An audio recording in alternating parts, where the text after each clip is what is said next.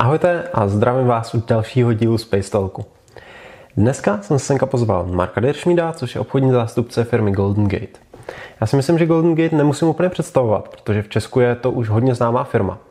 Ale pro ty, kteří ji třeba neznají, tak je to firma, která se zabývá prodejem drahých kovů obecně. A samozřejmě k prodeji drahých kovů nepatří jenom drahý kovy, a patří k tomu znalost ekonomiky obecně. To znamená, prvně zjistíme, jak, jakým způsobem funguje ekonomika, jak si stojí a tak dál. A na základě toho ten člověk potom dojde vlastně k tomu, jestli ty drahý kovy dávají smysl nebo ne, což ve chvíli, kdy zná trošku ekonomický základy, tak zjistí, že ano. Jo? Logicky docela.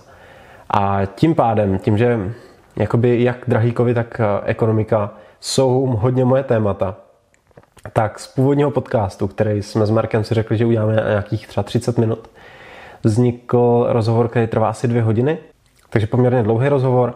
A aby jsme to teda zjednodušili, to koukání, tak jsme se rozhodli, nebo jsem se rozhodl, že to rozstřihneme na půl, takže v dnešní části, v dnešní části probereme právě tu ekonomickou situaci, to znamená, jakým způsobem vypadá ekonomika, jak hospodařují státy, jak si stojí investiční instrumenty a tak dál, což obecně považuji jako za hrozně důležitý, aby ten investor v téhle chvíli věděl.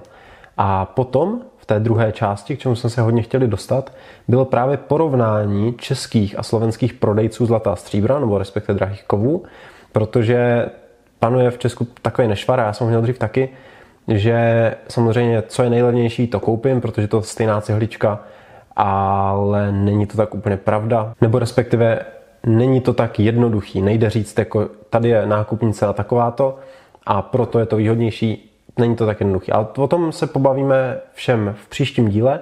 V tomhle díle, jak jsem řekl, se zaměříme na ekonomiku a na investice obecně. V příštím díle už konkrétně na porovnání českých prodejců zlata. Tak to by bylo k intru všechno a přeju vám příjemný poslech. Tak jo, tak ahoj Marku, vítám tě v tomhle podcastu, což je vlastně druhá epizoda Space podcastu. A mě by nejdřív zajímalo, jestli bys mohl trošičku představit, z čeho pocházíš, kdo vlastně jsi, jak ses dostal k tomu Golden Gate, který máš nad sebou a tak dál. Um, a vůbec k investicím obecně, že jo? Tak díky, ahoj ode mě, všem, co posloucháte. Já se jmenuji Marek Diršmíd. Vzešel jsem vlastně někde z finančního poradenství už před deseti lety a dneska vlastně je to víc než pět let, kdy se zabývám primárně v Golden Gate nákupem, prodejem, obchodem, poradenstvím v drahých kovech, primárně zlato, stříbro, platina a to hlavně fyzicky. Ten důvod byl vlastně poměrně jednoduchý, protože já jsem v rámci toho finančního poradenství prostě postupem času zjišťoval, že při práci s investicema většina toho trhu nebo většina populace, většina klientů umí velmi dobře pracovat se svýma penězma, když se ekonomikám daří. No, jakmile je prostě všude ekonomický růst, klesají sazby, banky tisknou peníze, půjčuje se o sto šest, tak samozřejmě všichni velmi dobře umějí se svýma penězma vydělávat a ve chvíli, kdy potom se dostaví změna toho cyklu, přijde nějaká recese nebo nedej bože nějaká hlubší krize, tak se prostě ukázalo, že většina těch retailových klientů neumí vůbec s těma penězma v tu chvíli pracovat, projdou nějakým poklesem, někde zbankrotujou, něco takového a přitom je to období, který když se jako správně uchopí, tak může být samozřejmě i zajímavý, nebo minimálně může být takový, že těm lidem zachová zisky, které vydělali v té době, v té době růstu, anebo když to uchopí správně, tak i třeba v té krizi, recesi si můžou uh, něco hezkýho přivydělat.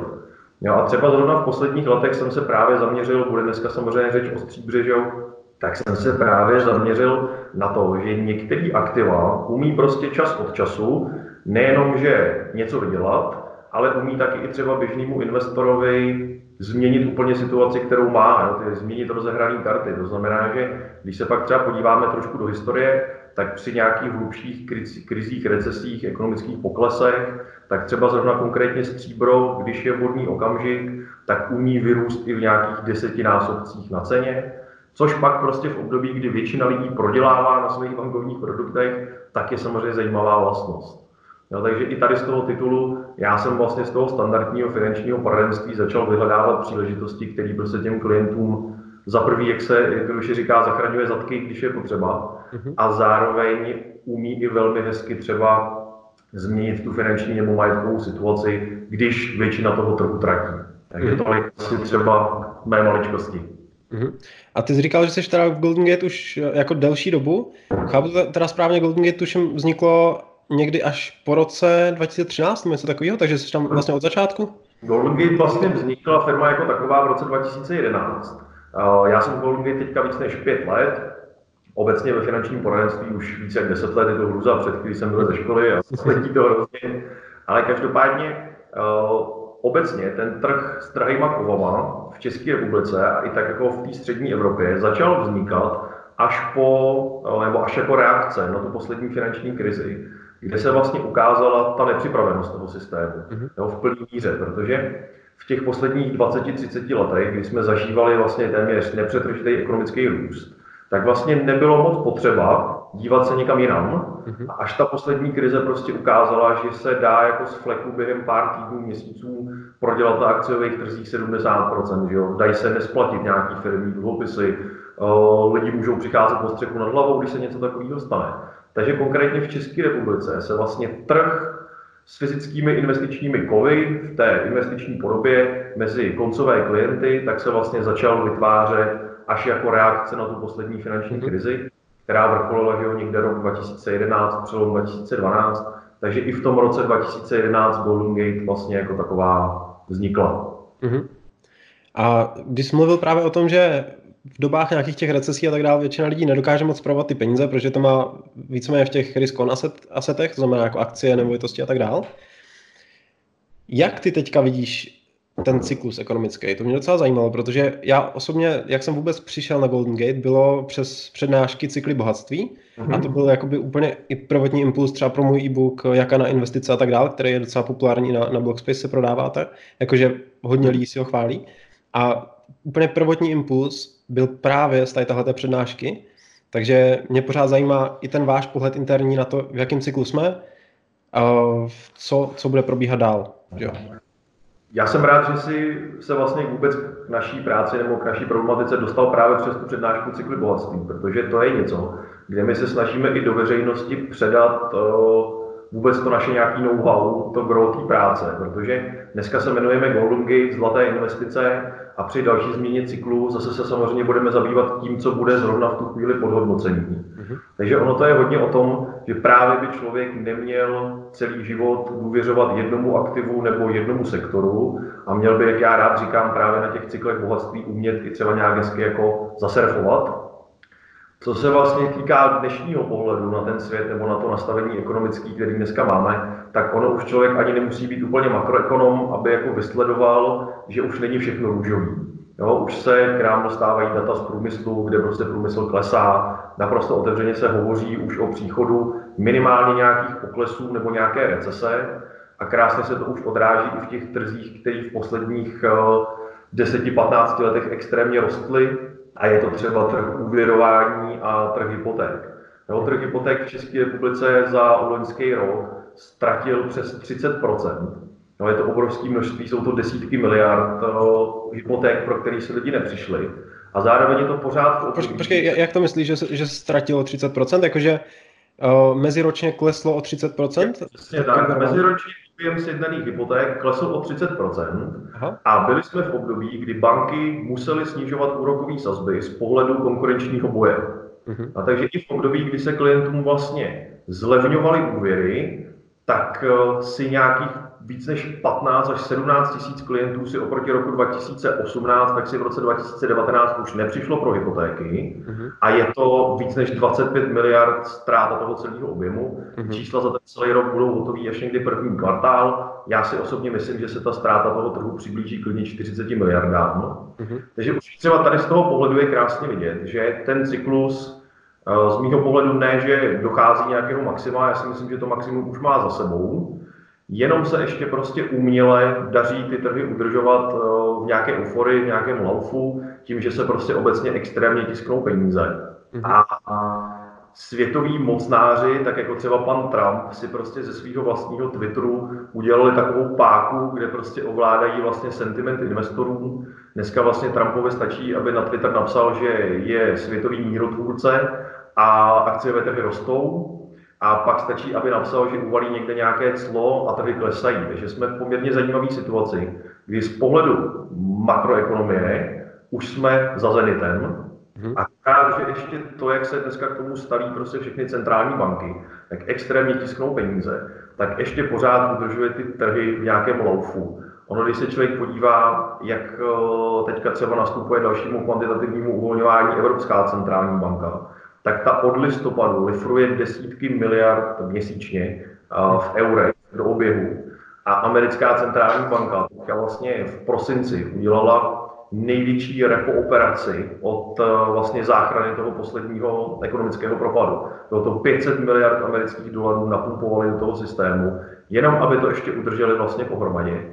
A ten důvod je poměrně jednoduchý, protože já a obecně i my jako s nějakou naší vlastní investiční strategií upíráme zrak k letošním americkým prezidentským volbám, mm-hmm. že to je něco, dokud, do té doby, dokud americké prezidentské volby neproběhnou, tak si prostě nemůže Trump dovolit, aby akciový trhy klesaly. Mm-hmm. No, ve Spojených státech je obrovská no, expozice vlastně lidí, kteří si na penzi dávají peníze do firemních akciových fondů a tak dále, to tam trošku jiná politika než u nás. A on si prostě nemůže dovolit, aby jeho základna voličů prošla nějakým poklesem. Takže z mýho pohledu si myslím, že ještě letošní rok budeme zažívat a naprosto bezprecedentní manipulaci s těmi trhy. To budou možná biliony dolarů, které se do toho systému napumpujou. V Evropě to bude podobný, protože Evropa se ukazuje, že ty zadlužené země, balíčky záchranní, které jsme jim dávali,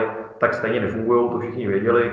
A jenom se ukazuje, že potřebují další, že jo. Italský bankovní sektor potřebuje miliardy eur. Zajímavé je, že nejstarší banka na světě by bez vládních intervencí už nefungovala.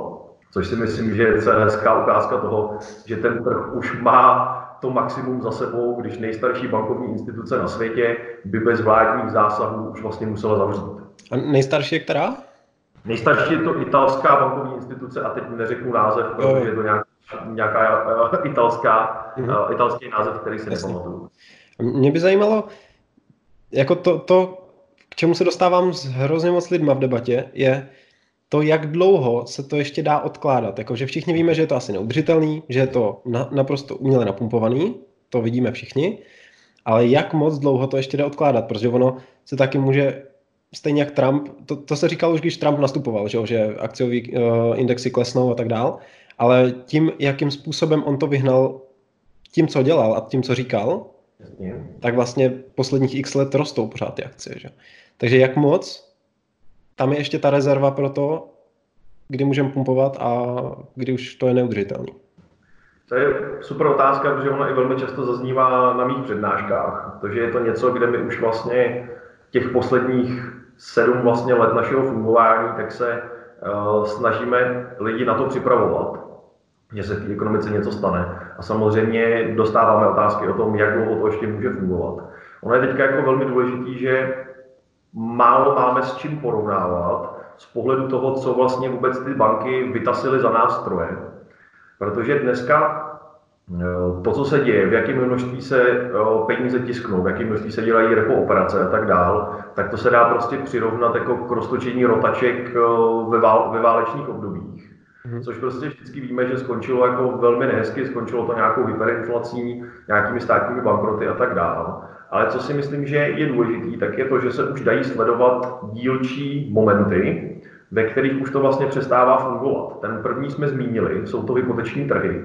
To není situace jenom v České republice, to je situace plošná, že prostě obecně už je ta společnost tak předlužená a vlastně už jako vidí, že to zadlužování dál nikam nevede, že i v obdobách, v dobách, kdy dostávají pobídky nízkýma sazbama, dostávají pobídky slevama z bank a tak dále, tak už se neuvěruje, nebo uvěruje se výrazně méně, aby jsme to řekli správně.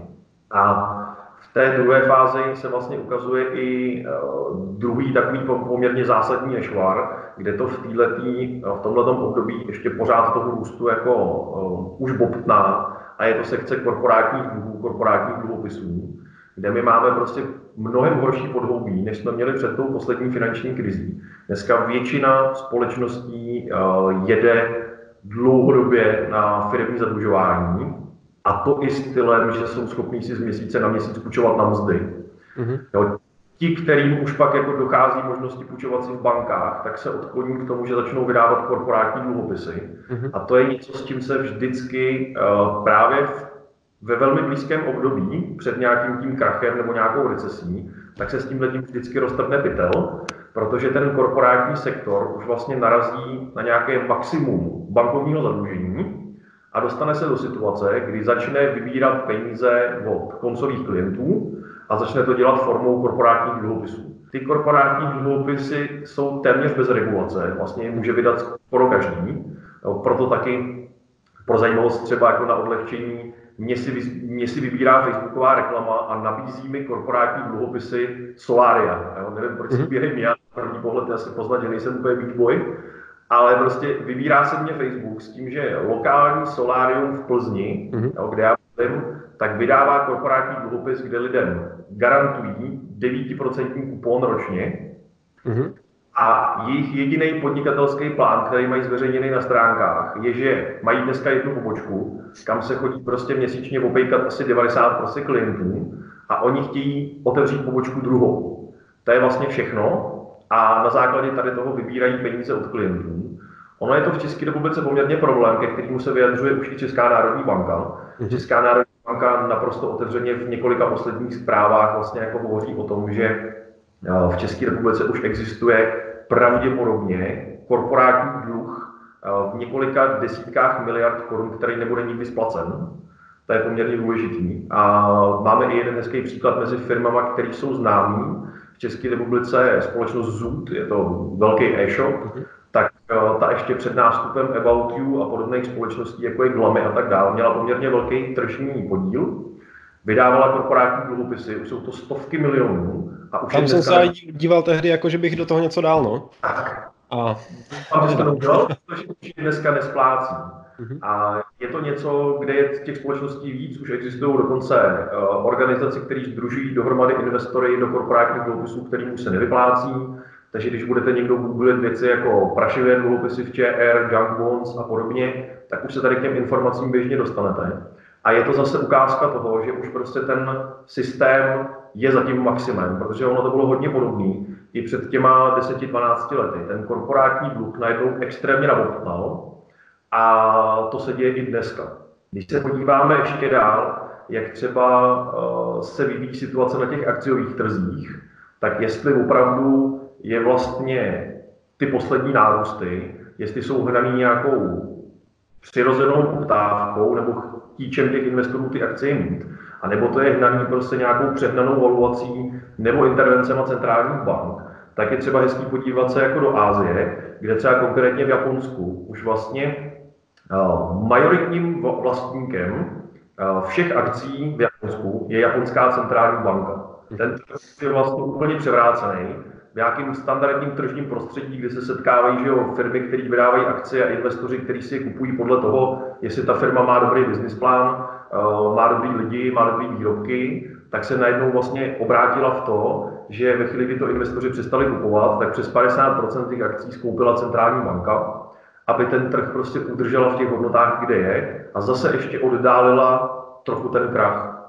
A když se díváme na trhy globální a vzali bychom Spojené státy, akciové indexy jako S and P pět set a podobně, tak ty poslední nárůsty v těch posledních letech jsou tažený hlavně tím, že Trump velkým společnostem odpouštěl daně, že najednou jim prostě jako zmizla velká daňová zátěž, což samozřejmě promítly do hodnoty majetku a tak dále. A zároveň je to samozřejmě tažený tím, že spousta uh, velkých investorů, velkých fondů, kteří investují do akcí a podobně, jsou tažený pákovým efektem, jsou to normálně napůjčované peníze. Mm-hmm. Jsme v podobné situaci jako před velkou hospodářskou krizí, kdy prostě bylo běžný, že si investoři byli schopni v tom laufu jít půjčit, prodat barák, prodat auto, na to, aby investovali do akciových trhů. A děje se to bohužel i dneska. A už si myslím, že jsme v takové situaci, že to odkládání nějakého toho poklesu nebude trvat dlouho. Když bych měl říct osobně svůj názor, tak já si myslím, že první vlaštovky uh, poklesů budeme zažívat po amerických prezidentských volbách, což je v letošním listopadu. A myslím si, že naprosto otevřeně ten trh bude přiznávat jako ty chyby, tu přebujelost už příští rok. To se bude projevovat nějakými zásadními propady obecně akciových trhů. To si myslím, že je teďka nějaký jako z mýho pohledu výhled na ten rok dva tisíce dvacet, když si spolu povídáme v lednu. Mm-hmm. Jo. No, mě tam hodně zaujaly ty korporátní dluhopisy, protože jako vidím to sám, dneska zrovna na mě taky skákala nějaká reklama, jako sauna prostě taky vydává dluhopisy. A jako vidím v tom docela paralelu s tím rokem, no, jak byl krach těch nemovitostí, že jo, nějaký dva tisíce devět, dva tisíce osm, něco takového, tak v té době taky, že jo, všichni se dívali jenom na domy, jakože to, to je investice, která roste, tak prostě můžu do toho hrát peníze. A v téhle chvíli jakoby všechny takové ty klasické investice, jako akcie, dluhopisy, všechno takový, takový tak vlastně roste. A lidi jenom vidí, hele, tady dám peníze a oni mi budou vracet o deset procent víc. To je dobrý, tak to tam dám, že jo. Ale nevidí, jako ve, ve chvíli, kdy o tohle zajímá ta majorita lidí a fakt na tebe skáčou ty reklamy na Facebooku, tak jako vidět, že je ten průšvih jako za rohem. Ale mě by zajímalo, kde ty vidíš nějaký spouštěč, protože těch spouštěčů může být celá řada. A nebo takhle, baví, bavíme se o tom teda, že nejenom, že přijde nějaká, nějaké otočení investičního cyklu, a bavíme se i o tom, že přijde nějaká krize ekonomická. Ano, je to tak. Ano. Jo. Jaký si myslíš, že může být spouštěč? Protože v tom roce dvacet osm dvacet devět to byly evidentně reality a jejich nadhodnocení a vlastně hypoteční úvěry. Kde ten průšvih může být teď?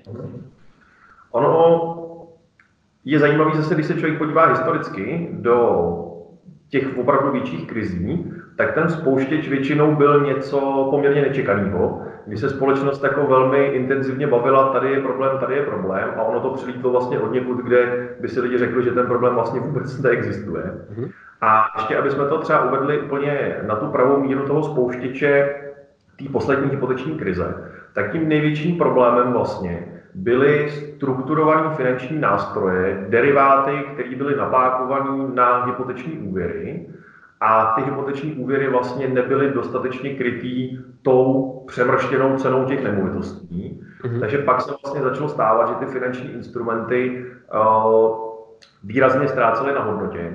A ten derivát je vlastně něco velmi, jako ve výsledku je to sofistikovaný, ale princip je poměrně jednoduchý. Derivát je prostě něco, kde se zabalí několik finančních instrumentů dohromady, nějaká opce, nějaká sázka na budoucí cenu, k tomu se přibalí nějaký nehezký dluh, aby se tím trochu vylepšil, dá se tomu nějaký rating a pak se to prostě prodává. A tím největším problémem v té poslední krizi byly vlastně ty deriváty, do kterých byly zabalené hypoteční úvěry. A když se podíváme na ten derivátový trh dneska, tak dneska je největší množství derivátů právě s korporátním dluhem, s korporátními dluhopisy.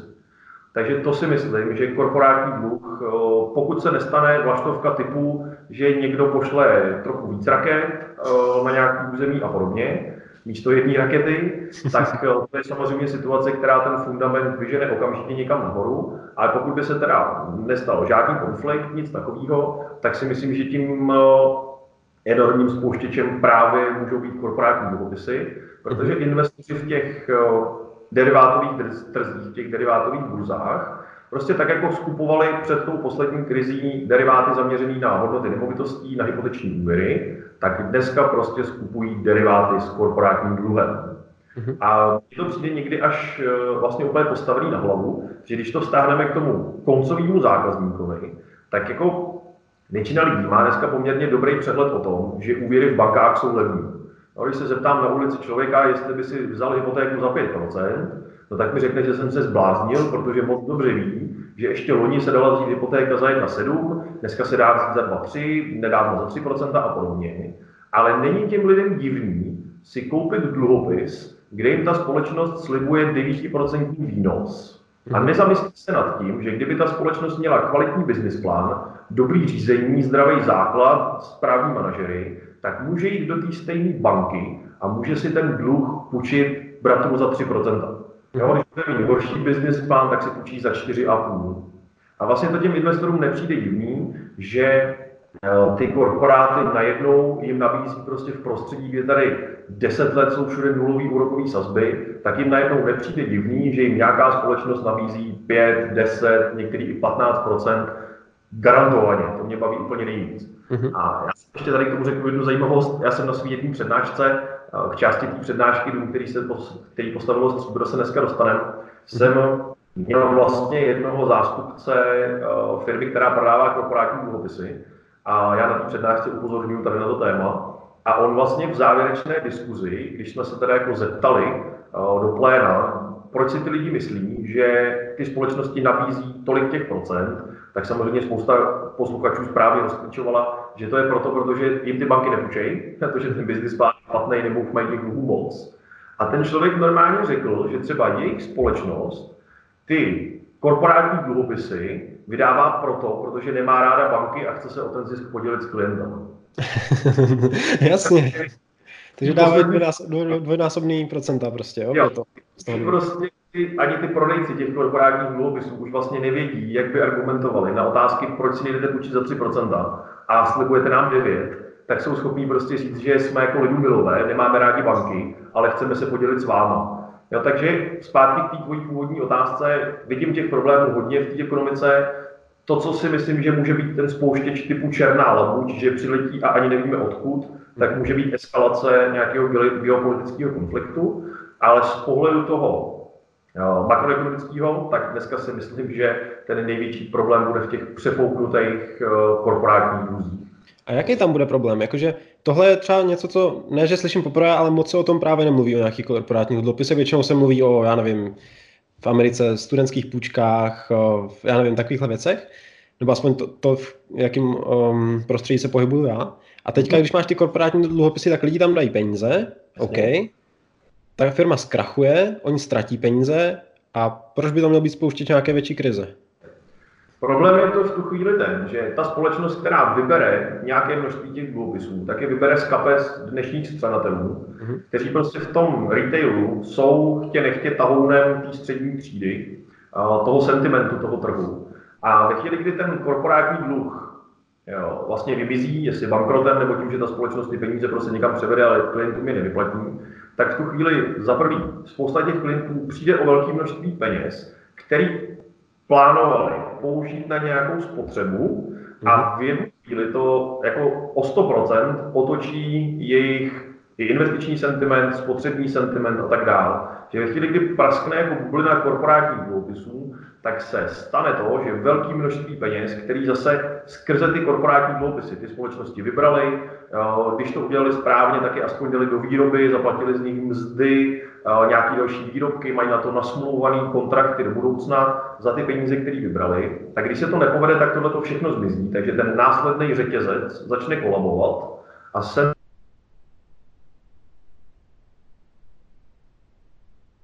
všechno k sobě, přestat všechno kupovat, tady nás někde odrvali, tady je problém, začít šetřit a samozřejmě v tu chvíli ještě pošlou ten ekonomický cyklus, ten růst mm-hmm. úplně někam, kde být nemá. Okay. Tam si myslím, že tohle je ten moment, o kterém se jako málo hovoří, mm-hmm. protože v korporátních dluhopisech je mnohem větší procento lidí, který si myslí, že ta investice je téměř bez rizika, mm-hmm. než třeba v akciových trzích.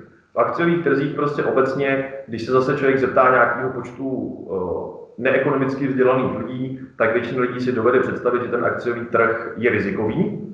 A když se pak řeknou, máme státní dluhopisy, máme korporátní dluhopisy, tak si většina lidí prostě myslí, že ten dluhopis je vlastně strašně jako bezriziková věc. A to je to, co pak umí velmi rychle a vlastně devastačním způsobem pro tu ekonomiku změnit investiční pohled i spotřební pohled těch lidí. A bohužel jsme prostě v době, kdy i investiční zprostředkovatelé, a to nemluvím jenom o těch, kteří to nemyslejí s klientama vážně, ale mluvím i o těch, kteří skládají zkoušky na investice, které já mám za sebou, tak my se bohužel pořád jsme v době, kdy ty základní učební pomůcky a základní učební uh, věty zní, akcie je riziková, dluhopis je méně rizikový. Mm-hmm. To je něco, co by se mělo prostě úplně vymazat z těch učebnic, nebo by se za to mělo dát lomítko prostě. Dluhopis může být téměř bezrizikový, když je vysoká úroková sazba a má kam klesat. No, ale v době, kdy jsme prostě v prostředí, kdy v Americe úrokové sazby posledních dvacet pět let s nějakými přestávkami doklesaly až skoro na nulu. V Evropě jsou nulový, ve většině zemích na světě jsou záporní, tak dneska platí, že dluhopis je rizikovější instrument než akcie. Ale neumí si to prostě spousta investorů a spousta zprostředkovatelů si to neumí přebrat tuto informaci a přitom je to základní investiční matematika. No, obzvlášť ty korporátní dluhopisy, tam mě to přijde jako úplně zvrácená logika, protože to jsou veskrze SROčka, že jo? To znamená společnosti s ručením omezeným, to znamená ve chvíli, kdy oni zkrachujou, tak ta společnost, co vlastní, ta společnost sama, tak jako se možná vydraží a něco se vrátí, ale ten majitel, ten reálně jako za, za nic vůbec neručí, že jo? A jeho jméno se tím nepoškodí, takže tam jako ta logika, že to není nějaký problémový, je úplně, úplná blbost, že jo? Tam... Tam jo, jako... jo, já jsem třeba zrovna ty investiční zkoušky, ještě pro zajímavost, investiční zprostředkovatelé s vlastní licencí, tak do konce roku dva tisíce devatenáct museli mít hotové zkoušky, hmm. uh, tak já jsem zkoušky dělal někde v listopadu a tam jsou prostě věci, kde to zaštiťuje Česká národní banka, ty testy generuje nějaký množství odborníků, no, na těch zkouškách vás natáčí kamery, prostě, abyste nemohli jako podvádět nic takového. Zkouškový testy mají tisíce různých otázek a možností, ale jsou tam takový jako nesmysly, že jo, přesně se tam, jsou tam jako otázky, do, co byste doporučili klientovi například do m, vyváženého anebo konzervativního portfolia. A správná odpověď je tam korporátní dluhopis. V dnešní, v dnešní době. Jo. Zároveň prostě jsou tam věci typu, které jsou zase třeba správně a většina investičních zprostředkovatelů je nedělá. Když u akcí prostě sledujete jeden základní ukazatel price earnings ratio, to znamená uh, to, co ta akcie vydělá a za jak dlouho mi to vrátí uh, směrem k pořizovací ceně, tak nějaký obecný pravidlo platí, že jakmile je prostě poměr P E, price earnings ratio, větší než dvacet, tak už ta akcie je obecně považována za drahou. Mm-hmm. A zároveň, když se dneska podíváte prostě na P E největších třeba jo, technologických gigantů, jako je Facebook, Google, Amazon a podobně, tak se ten ukazatel blíží klidně i čtyřicítce. Mm-hmm. A zároveň tady prostě zprostředkovatelé běhají a říkají lidem, Amazon, Google, Facebook tady vždycky budou. Ano, to je pravda, ale s velkou pravděpodobností budou v budoucnu jejich akcie třeba s poloviční cenou, než je dneska. Mm-hmm. Takže ten jako ty zkoušky jsou prostě zajímavé a i v dnešní době pořád se jako lidem cpe, že korporátní dluhopis může být bezpečná věc, takže ani se asi nedočkáme nějaký zajímavý změny. Tohle to. Super, jo, to se mi hodně líbí. A ještě než se, už bychom se pomalu měli dostat jako k tomu vlastně k drahým kovům a tak dál. Ještě udělám malinkatou odbočku, která mě tam napadla, když jsi mluvil o těch raketách a tak dál.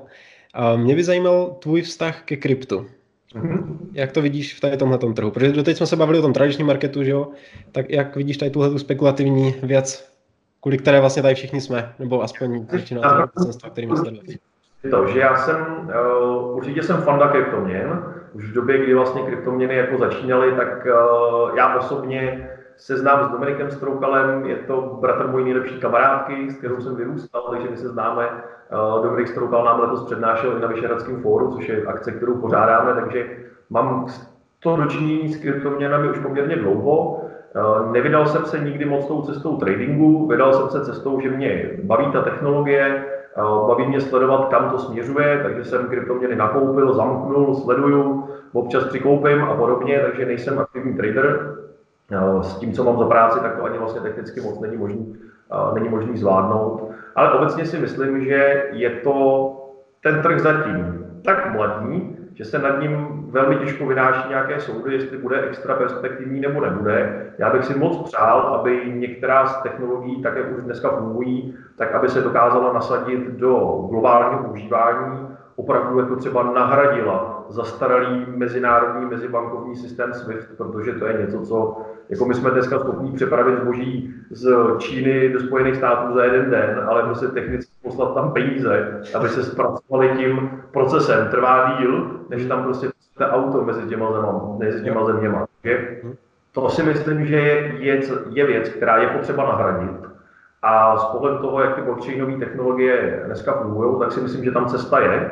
Ale já osobně zatím ještě prostě nevidím v tom dnešním segmentu a výběru těch technologií možná žádnou, která by k tomu dneska měla jako blízko. Myslím si, že to máme před sebou ještě ten vývoj těch technologií poměrně daleko, aby jsme mohli říct, že to opravdu jako nasadíme a ohrozíme ten dnešní bankovní systém. Jo, zároveň, jak se ukazuje, tak dneska mají zase centrální banky a bankéři a politici poměrně dost možností, jak tomu rozmachu toho kryptosvěta vlastně jako zabraňovat. různou samozřejmě regulací nebo strašením komerčních bank, které budou klientům poskytovat výběry, že jo, a posílání peněz do burzy a z burzy, takže prostě je budou nějak sankcionovat, tak si myslím, že tady ta, tady ta kapitola ještě daleka není uh, rozepsaná, myslím si, že jsme někde v úvodu a budeme teprve sledovat, co, uh, co, co se ukáže.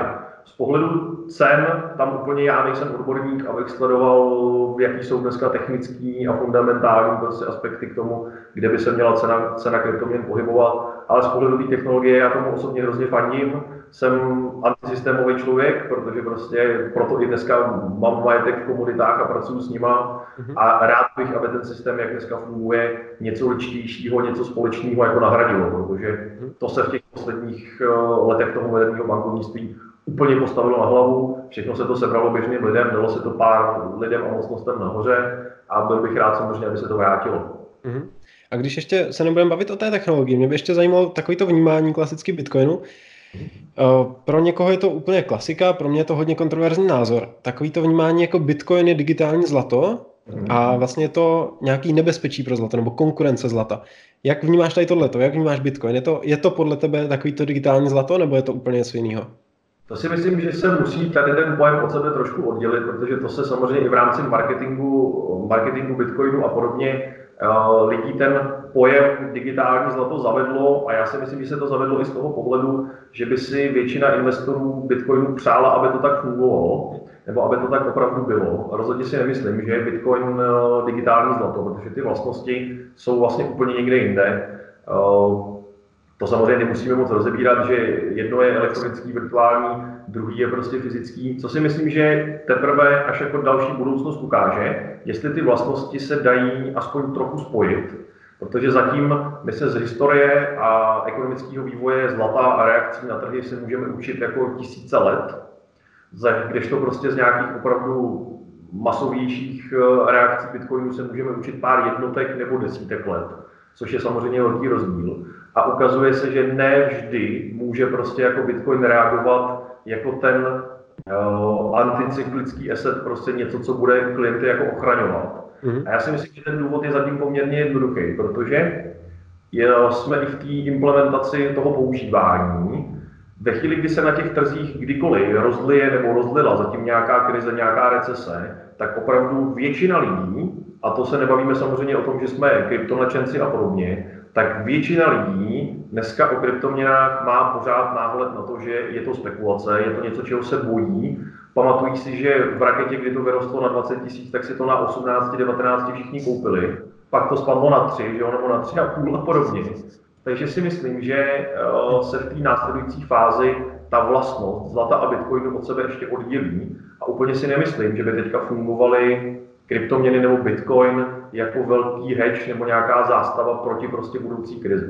Jo, zatím, zatím to považuji jako část majetku velmi rizikovou, zajímavou a je to něco, co bych jako spojoval. Mít prostě to povědomí, že může být Bitcoin na jedné části mimo systém, má nějaké vlastnosti a na druhé straně mimo systém je něco, co má mnoha tisíciletou historii, dá se to prostě pořizovat bez daně a tak dále, k tomu se dostaneme a spíš bych byl pro, aby se to jako doplňovalo. Mám Bitcoin, dokážu z něj tvořit nějaké zisky, nějaké výnosy, mohl bych část těch výnosů prostě zamykat do komodit a tak dále, protože je to věc, která mimo systém stojí už tisíce let. A je potřeba si říct, že ten systém ji jako nikdy v těch několika tisících letech nepřepravil. Mm-hmm. Myslím si, že zatím se ukazuje, že dnešní systém má docela páky na to, aby Bitcoin přepravil. Uvidíme, mm-hmm, jaký bude samozřejmě výsledek. To s tou úplně souhlasím. No a hlavně si myslím, že je hrozně nebezpečný ukazovat Bitcoin jako, nebo zlato je braný jako uchovatel hodnoty, že jo? A myslím si, že je nebezpečný tohleto říkat o Bitcoinu, protože zlato, to bylo krásně vidět, teďka jsem viděl nedávno jeden post, taky o tom ještě asi budu dělat nějaký video, že vlastně zlato není vůbec dobrá investice, protože za posledních čtyřicet let průměrný výnos je tři procenta. Jo, ale samozřejmě je to právě za těch posledních čtyřicet let. Mezitím bylo několik cyklů a zlato má právě tu tendenci uchovávat hodnotu po, po dlouhou dobu. Že jo? Klasický argument nebo klasický um, příklad tady tohohle je, že ve, ve starověkém Římě si mohl koupit prostě krásné oblečení za unci stříbra, uh, zlata a dneska můžeš udělat to stejný. Takže po dobu těch tisíce let zlato si uchovává tu stejnou hodnotu. Když to Bitcoin máš jedenáct let, kdy vlastně jenom parabolicky roste, jo. A to není žádný uchvat hodnoty, že jo? To je prostě spekulativní růst. Tady to se musí od sebe prostě oddělit. V té fázi, kde kryptoměny máme nebo kde Bitcoin máme, tak bych je rozhodně jako s vykřičníkem nepovažoval za uchvatové hodnoty. Na to je potřeba samozřejmě mnohem delší zkoumání a delší výsledky. A v těch komoditách samozřejmě to je, když člověk jakýkoliv to investiční aktivum vytrhne z nějakého kontextu, tak já prostě třeba na posledních sto letech zase najdu prostě období, kde zlato poráželo akcie. Mm-hmm. Tak zase člověk, který tam vytrhne akcie, tak samozřejmě najde období, kde akcie porážely zlato. To je naprosto přirozený. A proto právě třeba vzniká z naší strany ta edukace veřejnosti, buď to cykly bohatství, nebo moje přednáška Dům, který postavilo stříbro, kde já vlastně jako vůbec neporovnávám, jestli to jedno aktivum je lepší nebo horší, vlastně ani moc neporovnávám jejich ceny, ale dávám do poměru jejich hodnotu. To znamená, kdy v který okamžik toho cyklu si za stříbro nebo za zlato můžu koupit akci, nebo za akci zlato, nebo za dům zlato a podobně, protože to, že tady prostě se budeme dohadovat, že někde uh, investoři do akcí říkají tohle je nejlepší, někde investoři do nemovitostí říkají tohle je nejlepší, tak uh, pak, když člověk opravdu mezi sebou ty aktiva porovná, tak prostě velmi jednoduše zjistí, že na posledních třeba sto letech stačilo mezi sebou umět vyměnit zlato a akcie a akcie a zlato ve vhodný okamžik pouze pětkrát na posledních sto letech a ten výsledek byl víc než pětsetkrát lepší než samotný přítel akcí. Takže proto prostě i vzniká z naší strany to vzdělávání těch investičních cyklů, protože to je něco, co v době, kdy centrální banky vlastně ten krátký ekonomický cyklus pořád zkracují, tak jak manipulují s tou ekonomikou, tak s velkou pravděpodobností budeme prostě krize, recese většího nebo menšího charakteru zažívat třeba každých osm deset let, mm-hmm. tak s tímhletím nástupem tý moderní, moderního řízení ekonomik je mnohem důležitější prostě umět tu kategorii ekonomických cyklů správně a nejenom prostě se zuby nechty být, že nejlepší je akcie. A ještě k tomu uchování hodnoty, ty si velmi hezky, třeba ten příklad mám taky rád z toho takhle jako hodně starý a já třeba i rád používám, že jsme v končinách, kde lidi velmi hodně inklinují k vlastnictví nemovitostí. Tady se třeba člověk podívá na problematiku nemovitostí, tak v horizontu jednoho lidského života, na osmdesátiletém horizontu, tak před osmdesáti lety se ve Spojených státech dal koupit průměrný rodinný dům, což je celostátní statistika, někde za tři tisíce dolarů a nebo za tři kila zlata. Bylo to vlastně jako v tu chvíli téměř jedna ku jedný. A když se na to podíváte dneska, tak to můžete stáhnout i do České republiky. tři kila zlata dneska prodáte prostě za tři a půl milionu. Zase si za tři a půl milionu dokážu prostě postavit rodinný dům. Akorát, že za tři tisíce dolarů z období před těma sedmdesáti lety nebo osmdesáti lety si dneska už nekoupím ani vrata k tomu baráku. Mm-hmm. Takže tam se dá třeba krásně i ten uchovatel hodnoty vidět. Ale rozhodně v porovnávání výnosnosti investic, jo, zlato nemá dividendu, že nenese průměrný, průběžný výnos a tak dále, což je samozřejmě všechno pravda. A proto taky samozřejmě platí. Stejně jako u akcí, u nemovitostí, neměl bych celý život držet jenom zlato, neměl bych celý život držet jenom akcie nebo nemovitosti, měl bych umět mezi tím přesedlat. Uh-huh. A dobře, tak jsme se krásně dostali k tomu zlatu. Mě by zajímalo teda z tvýho pohledu, už jsme se bavili o těch cyklech a tak dál, kde je teďka ten nejlepší, ta nejlepší investiční příležitost právě z hlediska těch cyklů a z hlediska té hodnoty? Podle tebe, nebo podle toho, co právě máte i na těch přednáškách a tak dál, co jste vyzkoumali tam?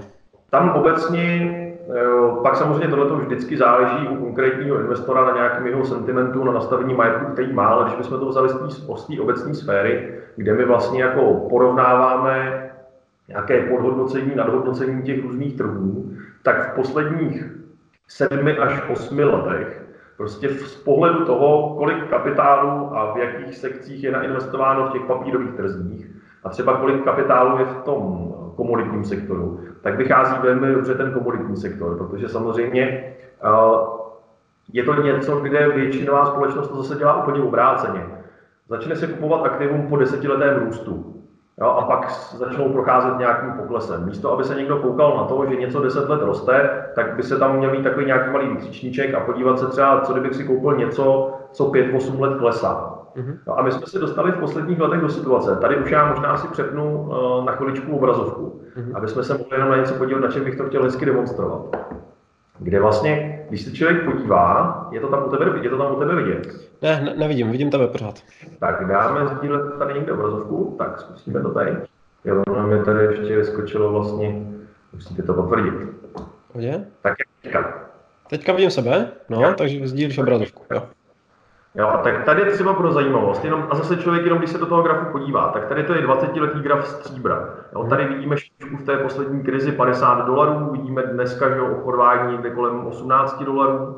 A když se k tomu člověk podívá proti tomu na akciový index S and P pět set, tak se poměrně jednoduše dá jako určit, jestli je někde nějaké přehodnocení nebo podhodnocení. Mm-hmm. Tohle, když dá člověk do čísel, tak z toho vychází poměrový ukazatel. A ten poměrový ukazatel já samozřejmě řeším v té přednášce. A když se do toho podíváme, tak... Jen, jenom jestli můžeš říct, jaké přednášce. Ty jsi tam zmínil, ale jenom kdyby lidi náhodou chtěli vědět... Tuším, že jsi říkal, že i v roce dva tisíce dvacet budete dělat nějaké přednášky po Česku, že jo? Těch, těch uh, událostí přednášek už je teďka vypsáno po České republice asi šest na první kvartál. Je to přednáška Dům, který postavilo stříbro. Já jsem autorem té přednášky, vznikla vlastně v srpnu loňského, už loňského roku a úplně předčila moje očekávání v zájmu, protože za ten poslední kvartál loňského roku ji navštívilo už přes čtyři a půl tisíce lidí, mm-hmm. kde já se právě zabývám různou tvorbou strategií, jak mezi sebou ty aktiva vyměňovat.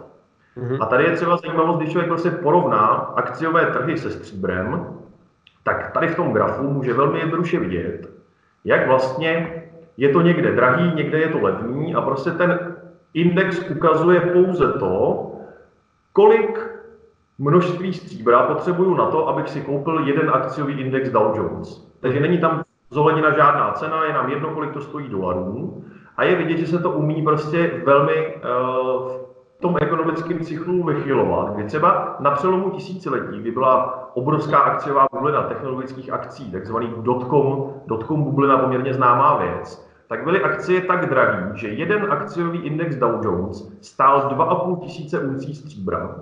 Na to, aby během deseti let se ta situace tak otočila, že ten akciový index Dow Jones stál najednou jenom dvě stě čtrnáct uncí stříbra.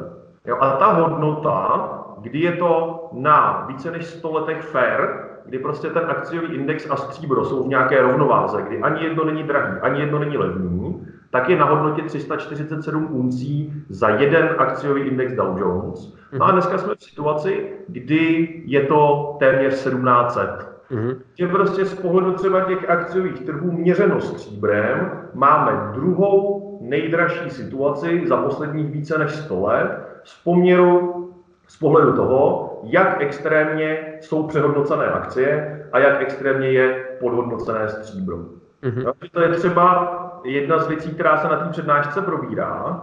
Teďka mě to nechce pustit zpátky, bez vás. A jenom když se tady teďka vrátím k tomu, co ten cyklus umí udělat, když ho umíme využívat, tak takhle to třeba, prosím vás, vypadá. Je to samozřejmě laboratorní prostředí, nikdo se přesně netrefí do těch hodnot špička dno, špička dno, ale jenom pro zajímavost, když od roku devatenáct set jste začali investovat ze šedesáti dolary a koupili jste v té době jeden akciový index Dow Jones, který stál v tu chvíli šedesát dolarů a dokážete to šestkrát do dnešní doby mezi sebou vyměnit, takže žádná, žádný raketový inženýrství, jo, žádný brýlení do počítače, žádný mávání terčíkem na burze, prostě jenom za sto devatenáct, sto dvacet let vám někdo dokázal šestkrát vysvětlit, že máte mezi sebou vyměnit akcie a stříbro, tak ta situace byla taková, že ten akciový index jste zhodnotili z šedesáti dolarů na dvacet pět a půl tisíce, což je krásných čtyřicet dva tisíc.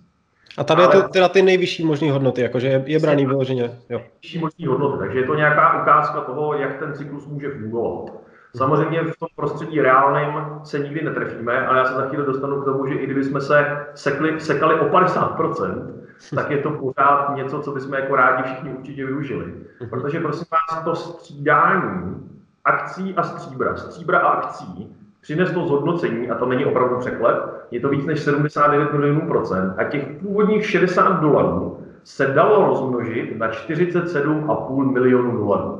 Jenom se znalostí investičního cyklu akcie, stříbro, stříbro, akcie v tabulkových, v laboratorním prostředí. Takže když do toho přidáme nějaké zpoždění, neznalost investorů a tak dál, tak i kdybych se o padesát procent zmýlil, tak jsem jako ze šedesát dolarů udělal dvacet čtyři milionů dolarů a v mm. samotných akcích jsem ze šedesát dolarů udělal dvacet pět a půl tisíce dolarů. Mm. Takže tady je i prostě odpověď na otázku, kde vlastně, jako který to aktivum je lepší nebo který je horší. Ta odpověď je taková, že žádný z těch aktiv není lepší nebo horší, je jenom lepší nebo horší doba, kdy mám tohle nebo tohle.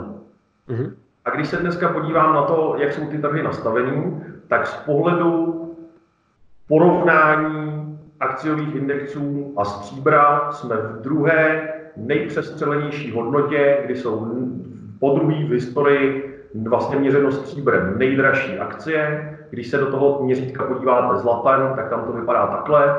Tam ta hodnota, kdy ten akciový index měřeno zlatem není drahý ani levný, je pět celá devět a jsme dneska v situaci, kdy je to devatenáct. Mm-hmm. Jo, máš třeba náhodou, jestli v té přednášce nemáš, tak ne, nemáš tam náhodou jakoby i z hodnocení stříbro versus nemovitosti, nebo zlato versus nemovitosti? Ukážeme i tenhle ten cyklus? Proto se ta přednáška i jmenuje dům, který postavilo stříbro, takže já tady pak vlastně ukazuju v jedno zajímavé období, který je poměrně podobný tomu, co zažíváme dneska. Jsou to sedmdesátá léta, kdy byla velká ropná krize, potom byla to přeměna toho uh, Brettonwoodského toho Brettonwoodského systému, kdy vlastně se trochu měnilo to světové uspořádání a používání peněz, tak je třeba hezky vidět, že v tom období od roku sedmdesát jedna do roku osmdesát, tak průměrná cena nemovitostí ve Spojených státech vzrostla z dvacet a půl tisíce, já to možná zvětším asi, že jo, z dvacet a půl tisíce za rodinný domek v dolarech, tak vzrostla na čtyřicet dva tisíc sedm set. A zároveň Jo, jo. Ne, ne, dobrý, pohodě, promiň. A zároveň v tom stejném období, kdy vlastně byla hluboká krize, měnil se ten světový standard uh, používání dolarů, krytí komoditami a tak dál, tak ve stejném období cena stříbra vyrostla z jedna celá čtyři dolarů za unci na padesát dva. A najednou prostě člověku stačilo ne skoro půl tuny stříbra na pořízení domu, ale stačilo dvacet pět kilo stříbra. Znamená, že ten Američan, který tady dokázal rozpoznat, že se blíží nějaký hluboký ekonomický problém, tak si za dvacet tisíc dolarů nekoupil nemovitost, ale koupil si stříbro. A to stejné stříbro mu stačilo v roce devatenáct osmdesát na pořízení celého domu.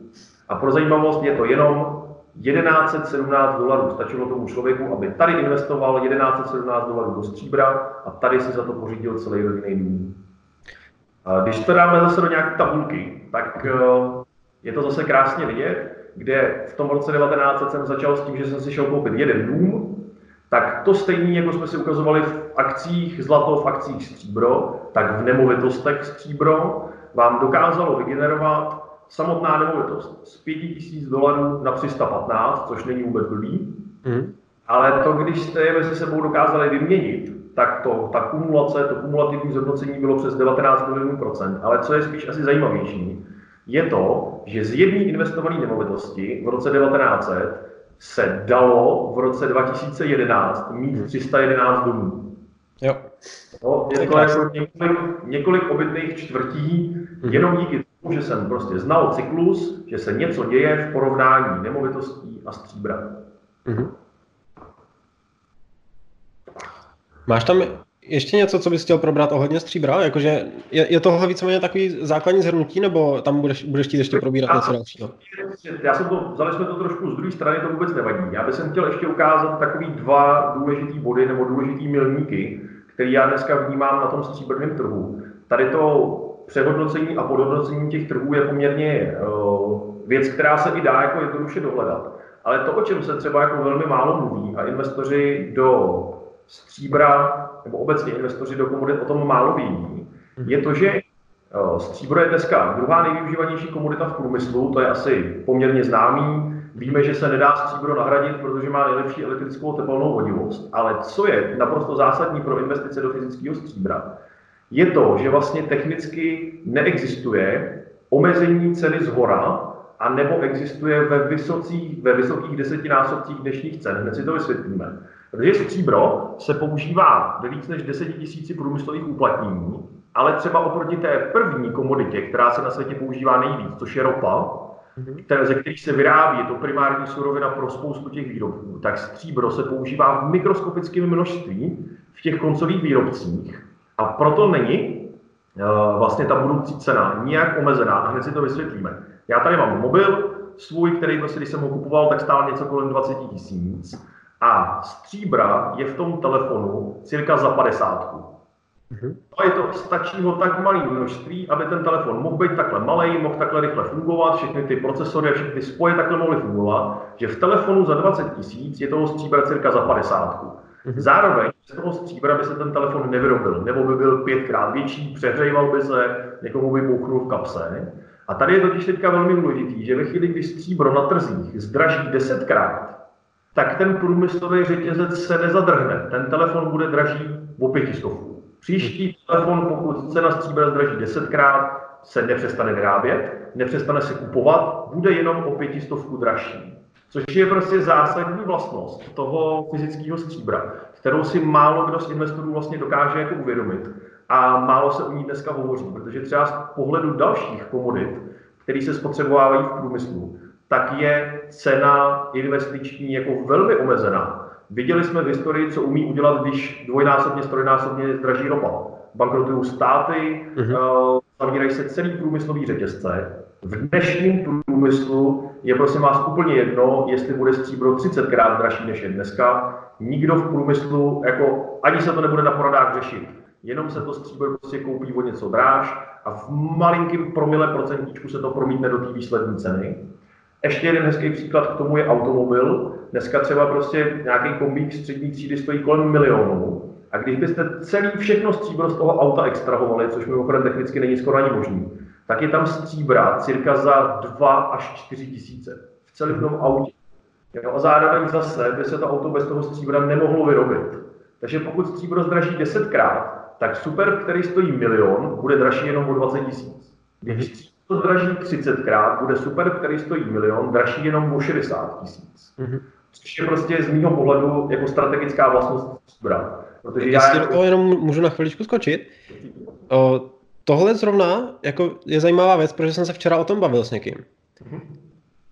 Ono je to pravda všechno a mně se ho hrozně líbí. A na druhou stranu, proč teda teď zrovna by to stříbro mělo skákat nahoru? Proč jako neskáče nahoru už celou dobu, protože se to stříbro používá celou dobu? To je, na to si samozřejmě hezky odpovíme. Je to z toho pohledu, že stříbro se v posledních cirka patnácti letech extrémně spotřebovává z těch vytěžených zásob, protože se ho těží méně a méně. K tomu pak, kde to se následuje ukázka tý, v té mojí přednášce. Je to vlastně velmi jednoduchý. V nějakých obdobích třicet až padesát letech dozadu se vytěžilo nějaké množství stříbra, které leželo v centrálních bankách, leželo v různých fondech a podobně.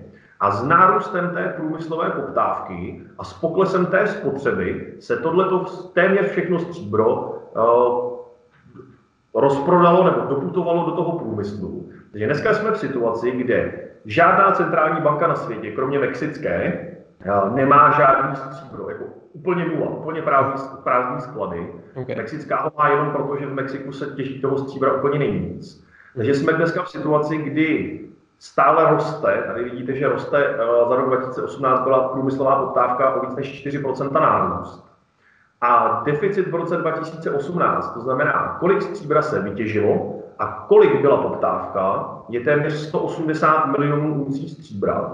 A to, že v posledních letech cena stříbra nějak jejím způsobem nerostla, bylo dáno tím, že ten deficit se dlouhodobě vyrovnával ze zásob centrálních bank. Mm-hmm. To je a tenhle ten, tenhle ten, ta poptávka, myslíš, že pocházela spíš od investorů, anebo právě z toho průmyslu? Jakože centrální banky to prodávaly investorům, anebo to prodávaly přímo jako, jako technický stříbro, který, ze kterého se vyrábí potom elektronika? Ne. Primárně pochází ta poptávka z průmyslu. Až v, poslední let, až v posledních letech se zapojuje trošku vyšší nárůst poptávky investic, ale primárně je stříbro průmyslovou komoditou. S tím množstvím využití ho jako drtivá většina směřuje do průmyslu. Takže právě i z toho pohledu, kdy ten průmyslový řetězec se vlastně velmi jednoduše dotoval tím vytěženým stříbrem a zbavovaly se ho centrální banky i proto, protože si prostě mysleli v té době, že ho nebudou potřebovat, že je to podřadný drahý kov, tak ho prostě prodávali do toho průmyslu. A my jsme za posledních dvacet let vytvořili na světě kumulovaný deficit stříbra přes dvě miliardy trojských uncí. To už je něco, co jsme spotřebovali v průmyslu a vybrali jsme to ze skladů centrálních bank, vybrali jsme to ze skladů uh, fondů a podobně. A jsme v situaci, kde ve světě uh, naprosto regulérně uh, a dramaticky klesá těžba a jsme v situaci, že v těch vytěžených zásobách je dneska stříbro paradoxně pětkrát, čtyřikrát až pětkrát vzácnější než samotný zlato. Na jednoho obyvatele planety máme k dispozici pouze tři a půl gramu stříbra a ve zlatě je to cirka jedenáct až dvanáct gramů. Což je poměrně důležitý a tady jsou odpovědi na otázku, proč teprve to stříbro růst začne, protože ten průmysl pořád ještě jako bují, ta poptávka je obrovská, akorát, že ty zásoby toho stříbra už prostě docházejí anebo v minulém čase došly. A je ještě velmi hezký si třeba říct, že otevření nějakého nového stříbrního dolu tak trvá cirka devět až deset let. Takže jako argumenty typu, že zítra někdo najde hrubu stříbra a zaplaný trh stříbrem jsou vlastně jako v tuto chvíli k ničemu. A co je taky důležitý, tak ono je zemská kůra nebo planeta, je poměrně hodně prozkoumaná. My jako víme, kde je spousta stříbra, kde je spousta zlata. Třeba velká spousta je toho na Antarktidě pod ledem. Tam, kdyby se teďka začalo těžit, tak okamžitě ceny zlata stříbra poletí nahoru, protože jsou to extrémní těžební náklady. Mm-hmm. A pokud se, prosím vás, začne těžit z toho důvodu, že ten led roztaje, tak budeme mít úplně jiné starosti, než kde máme investovat v tu chvíli. To je třeba k tomu důležitý. A já se ještě zabývám i nějakou třeba budoucí poptávkou po stříbře. A tady je velmi zajímavý, že uh, americká, dokonce vládní agentura, vědecko-výzkumná, která funguje už docela dlouho, od roku osmnáct set sedmdesát devět, tak vlastně jako v loňské zprávě řekla, že si dovede představit, že vytěžení zásoby stříbra budou vyčerpané už v roce dva tisíce dvacet. Mm-hmm. A potom to o uh, poměrně zajímavý argument z mýho pohledu, a to je vlastně příliv kapitálu a nových technologií do těch rozvojových zemí, kde prostě v Číně a v Indii se předpokládá, že do dvou let přibyde víc než miliarda nových uživatelů smart technologií, televizí, mobilů, tabletů, což je obrovský stimul pro poptávku po stříbře. A my už víme, jako kolik ho na světě je, jeho pětkrát méně než zlata.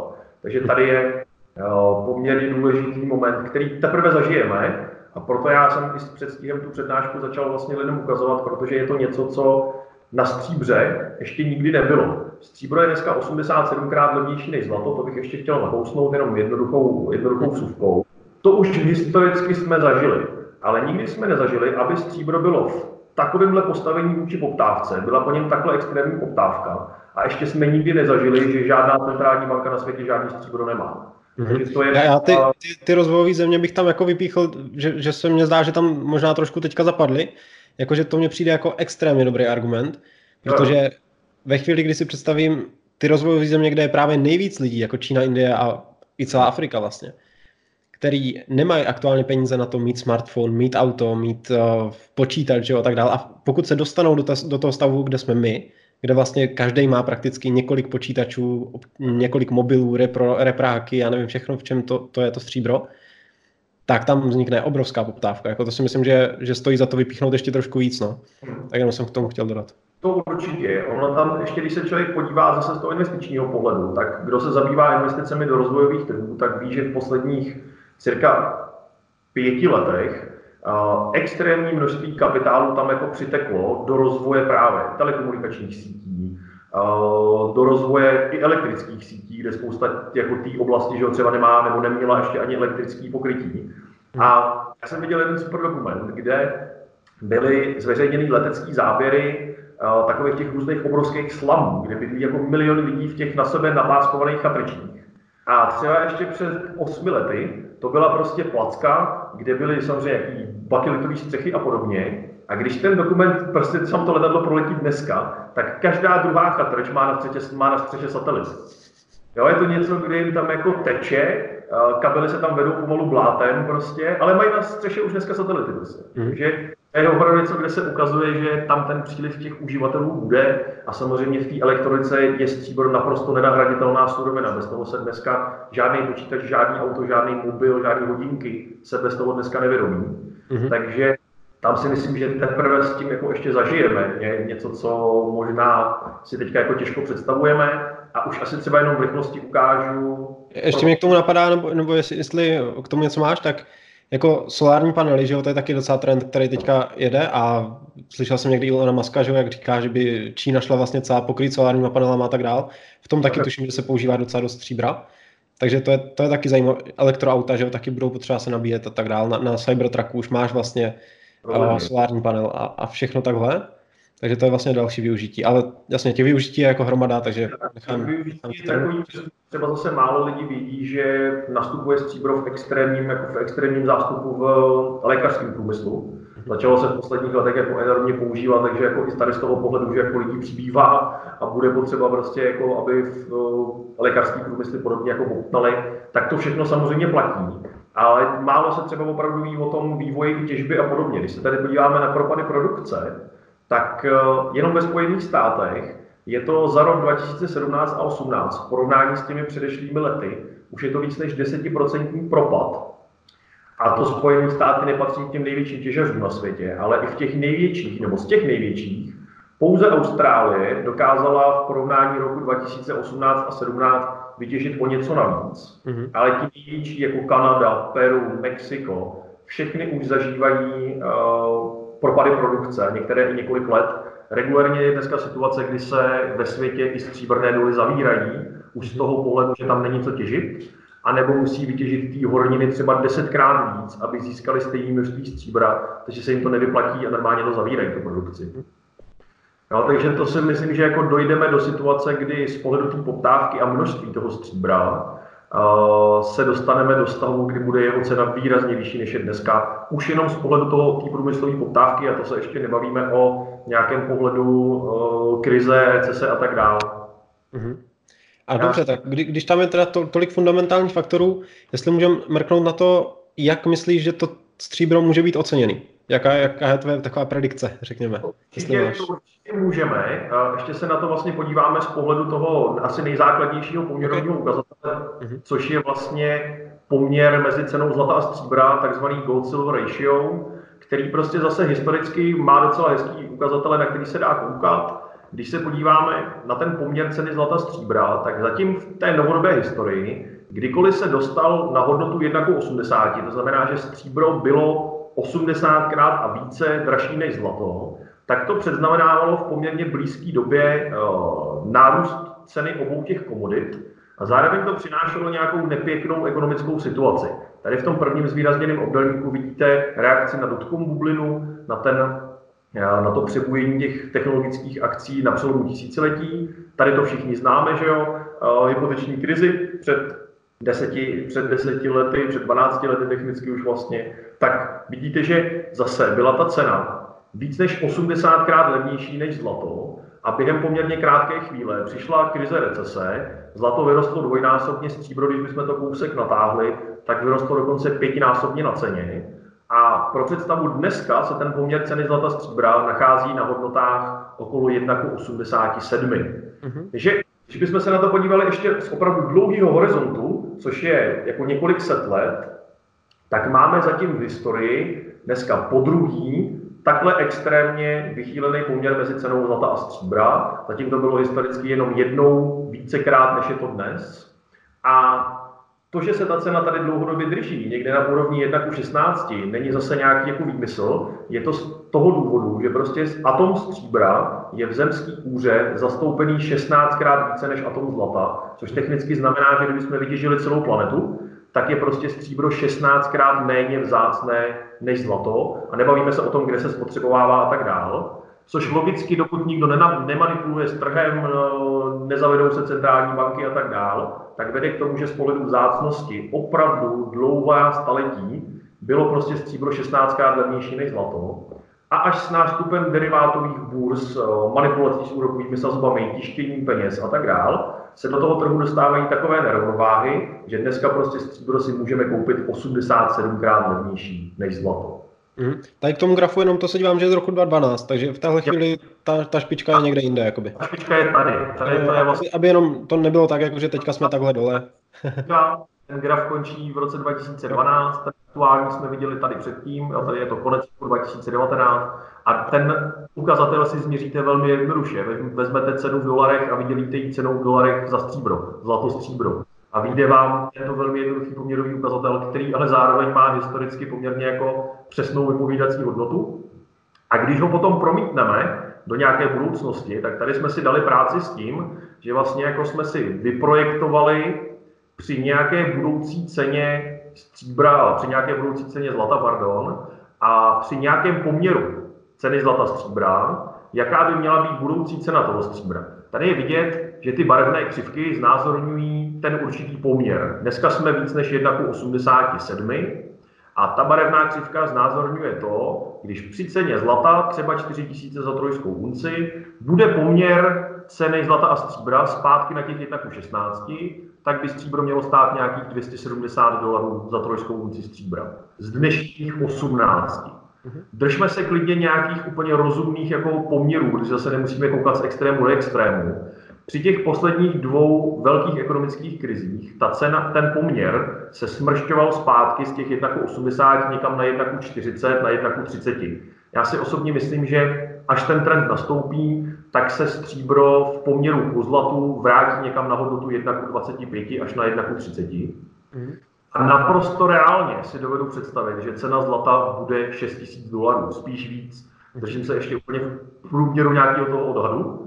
Tak při tomto scénáři, kdy zlato stojí šest tisíc dolarů a ten poměr je zpátky někde na hodnotě jedna ku třiceti, tak jsme téměř přesně na hodnotě dvě stě dolarů za unci stříbra z dnešních osmnácti.